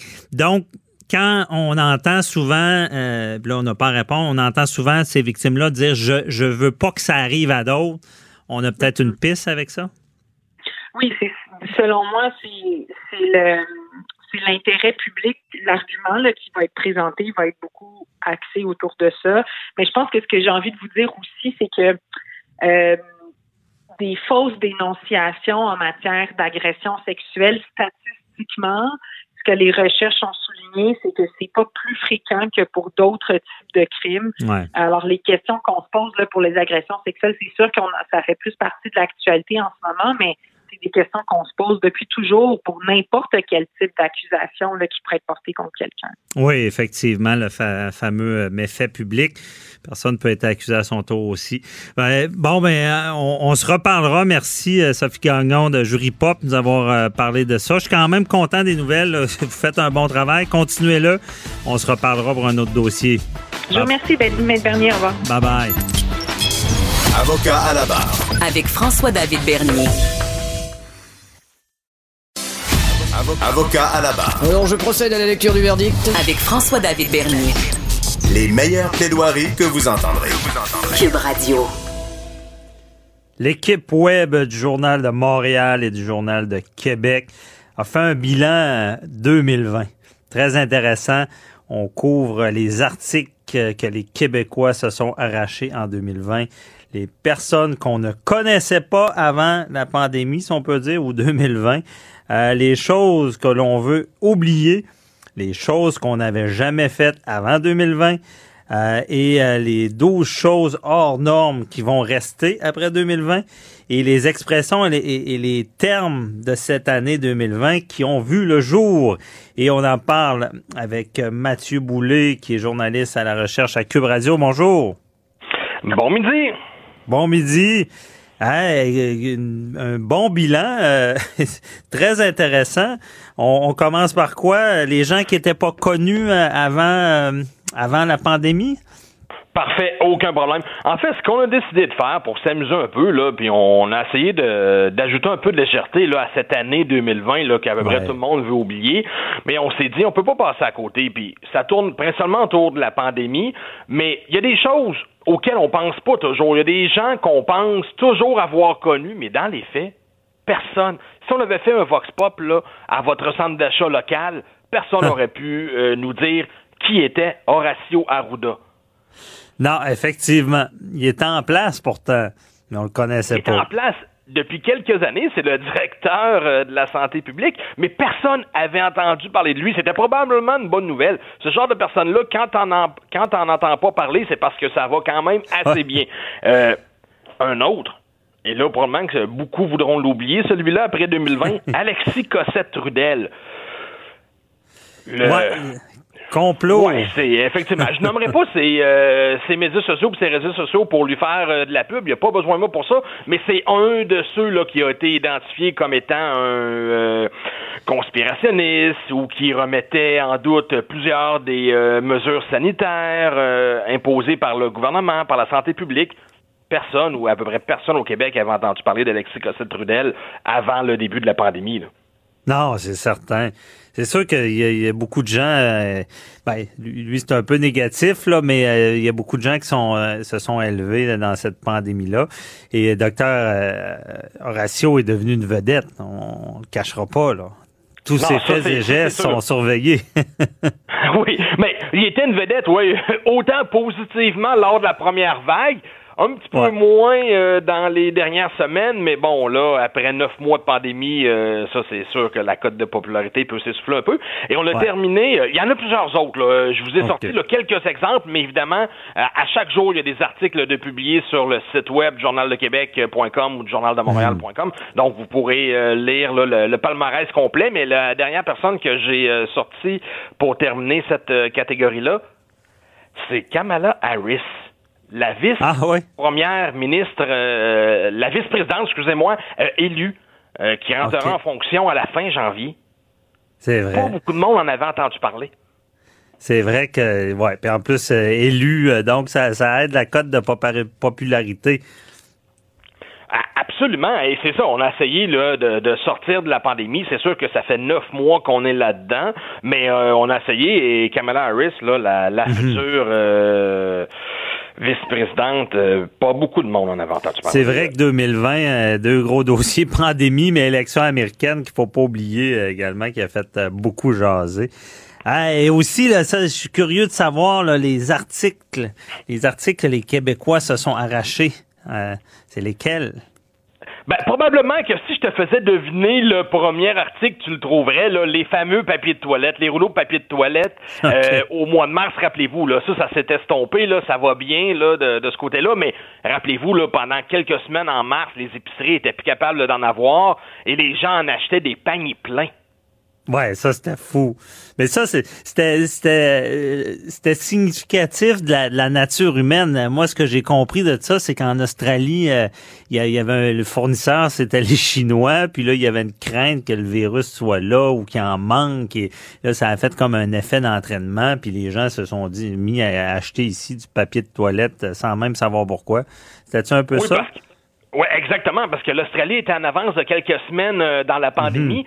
Donc là, nous, on présumait qu'on allait avoir la même pénurie de papier de toilette que ce que les Australiens euh, ont vécu, alors que ça n'a pas été le cas du tout. Ben, en fait, on a créé notre propre pénurie parce que les gens en avaient probablement 15-20 paquets à la maison, plus dans les épiceries, mais dans les faits, il y avait, il y a jamais eu de pénurie de papier de toilette. Ben oui, Québec, ici, là, euh. ici, on en produit, là. Je veux dire, on n'attend pas après les autres pays pour en avoir. Exactement. Le- le- les masques. Là, les masques, présentement, à chaque fois qu'on va dans un magasin ou euh, qu'on regarde en ligne, c'est l'abondance. Mais rappelez-vous, là, avant qu'on l'oblige, le port du masque obligatoire dans les endroits publics, là, cet été, quelque part en juillet, il y a des gens qui ont commencé à l'adopter le masque et c'était à peu près pas possible d'en trouver. Le premier ministre, le premier ministre Legault faisait de la publicité là à chaque jour euh, parlant de fabricants québécois qui euh, faisaient des masques, mais les masques c'était difficile à trouver là. On l'oublie, mais ça s'est passé. On avait la crainte, là, euh, n'importe quelle épicerie, pharmacie, euh, nommez-les, on rentre, il y a des petits, des petits présentoirs. c'est l'abondance des masques maintenant. Ben, il y en Y a un autre? trop. Euh, Ouais. Et la dernière, euh, le dernier exemple que j'ai sorti, ça vient d'arriver là, dans les dernières semaines dans les magasins à grande surface, principalement les décorations de Noël. Oui, c'est vrai, hein, pénurie. Pénurie. Les, les maires des différentes, euh, de plusieurs différentes villes au Québec ont dit aux Québécois décorer plus et décorer plus tôt cette année. On va essayer d'embellir nos villes. Les gens se sont garochés sur les euh, décos de Noël. Encore une fois, les magasins n'avaient pas présumé qu'il y allait y avoir euh, abondance d'achats de ce côté-là. Et à partir de la fin novembre, impossible d'acheter des décorations de Noël dans plusieurs magasins. Il y a eu des articles et ça a fait jaser beaucoup, ça. Là. Ben ouais, puis c'est tellement vrai. Moi, personnellement, hier, j'ai constaté ça. Ma rue est décorée plus que j'ai jamais vu ça. c'est un peu pathétique. personne ne peut inviter personne. Bon. non, mais on prend des photos pour on met ça sur les médias sociaux. ouais, mais ça, ça nous remonte le moral. C'était pour la bonne cause. C'est parfait comme ça. Hey, euh, les, les, les choses qu'on veut oublier, il n'y en a pas Notre mal. entourage complotiste. On a découvert des amis, des oncles, des cousins qu'on qu'on soupçonnait pas d'avoir ce genre d'opinion-là. On en a ah. tous un ou une dans notre entourage. C'est vrai. On ne sera pas obligé de les endurer au party de famille cette année. Non. il y aurait eu de la chicane, François David. C'est vrai. J'aurais mis une caméra dans les familles du Québec, il y aurait eu des beaux débats là. Des beaux débats de société. Avec le beau-frère qui croit pas à ça, ou le cousin, ou la belle-mère, ou peu importe qui dans la famille, là, c'est sûr qu'on a tous découvert des gens de notre famille ou de nos amis proches qui avaient des opinions euh, un petit peu à l'opposé des nôtres. effectivement. C'est vrai. Et euh, y a-tu Les désinfectants de certains magasins. Il y en a que ça passe, ah mais il y en a que c'est gommant. Il y en a qui y a des mauvaises odeurs qui se dégagent de ça. C'était il y en a que c'était dégueulasse. pour pour puis ceux liquides là, tu, tu pèses ça revole partout là. C'est pour ceux qui ont des enfants, là, t'avais peur, si t'allais au magasin avec les enfants, t'avais peur qu'ils ne reçoivent dans les yeux. je, nommerai pas de nom, mais il y a encore des magasins qui, neuf mois après, se sont pas adaptés avec euh, la qualité de leur désinfectant. Non, effectivement. Et euh, aussi, euh, les, les, choses, ça c'est intéressant, c'est constructif.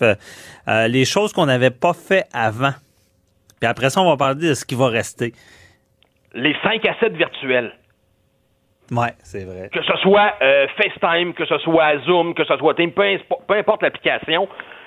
Moi, personnellement, jamais personne m'avait convié à un 5 à 7. Ce soir, on se fait des drinks à distance, on passe trois heures à se jaser euh, en ligne. Ça m'était pas arrivé, puis il y a beaucoup de Québécois euh, à qui c'était pas arrivé encore. Ouais, c'est vrai. Puis j'avais eu un chroniqueur qui avait parlé des statistiques de Zoom qui, qui en tout cas, c'est une entreprise qui est explosée, là, je pense, à 10 millions de, de, ventes, à 350 millions, euh, à toutes les, plateformes de, de, justement de, de, visuels comme ça là, qui, ont, qui ont bénéficié de la pandémie. Respecter notre deux mètres. Ouais. On n'avait jamais fait ça avant. Non, c'est vrai. Ça dépend des personnes. Il y, a, des gens qui étaient plus froids. Moi, je suis pas un colleux, fait que j'ai pas de misère avec ça. Mais il y a des gens qui aiment ça coller. Là. Donc, euh, ça, c'est vrai que ça arrivait pas avant. Là. Désinfecter son épicerie. On le voit un peu moins dans la deuxième vague, mais rappelons-nous, là, lors de la première vague, au mois de mars et au mois d'avril, les gens revenaient de leur de, l'épicerie, désinfectaient, lavaient le canage, les peintes de lait, ainsi de suite. Ah, j'ai fait ça longtemps, puis le, le, le, le ce que j'aimais pas, c'était pas de faire l'épicerie, c'était de revenir puis laver ça. Ça avait pas de sens, ouais. Ça, euh, ah ouais, effectivement, c'était pas très agréable. Et là, en, en, en 2020, euh, c'est quoi qui reste de tous ces, ces, ces ajustements-là?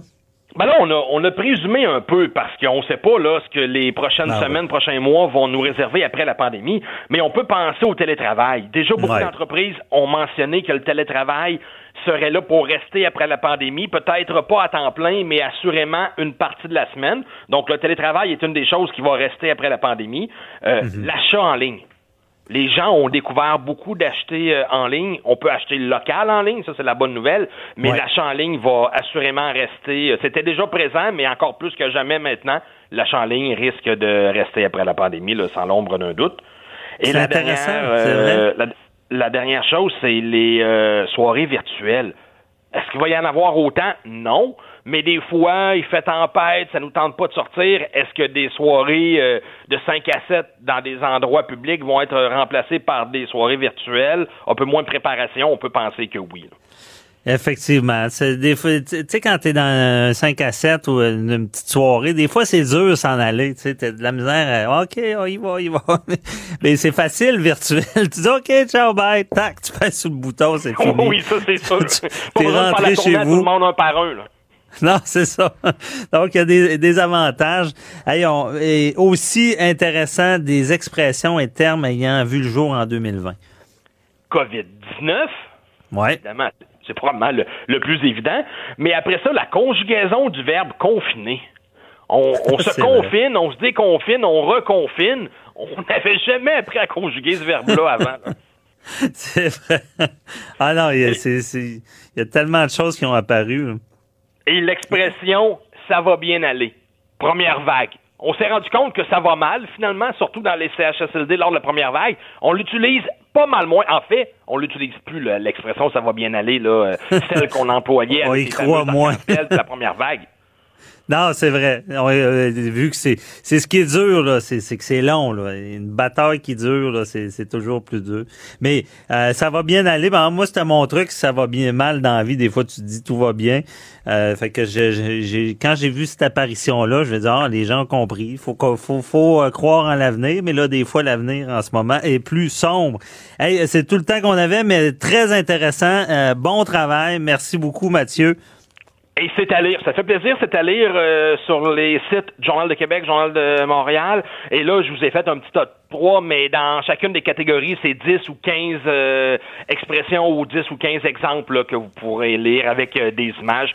Super beau cahier là, de l'équipe du web. À lire et peut-être à conserver en souvenir parce que dans quelques années, vous allez regarder ça. Ça va être intéressant. Merci. Bye bye. Bye c'est tout pour nous aujourd'hui. Donc, on se retrouve demain, même heure. Et je remercie l'équipe, Achille Monet, Frédéric Monkel, Hugo Veilleux, Mathieu Boulet, qu'on vient d'entendre. À demain. Bye bye. Cube Radio.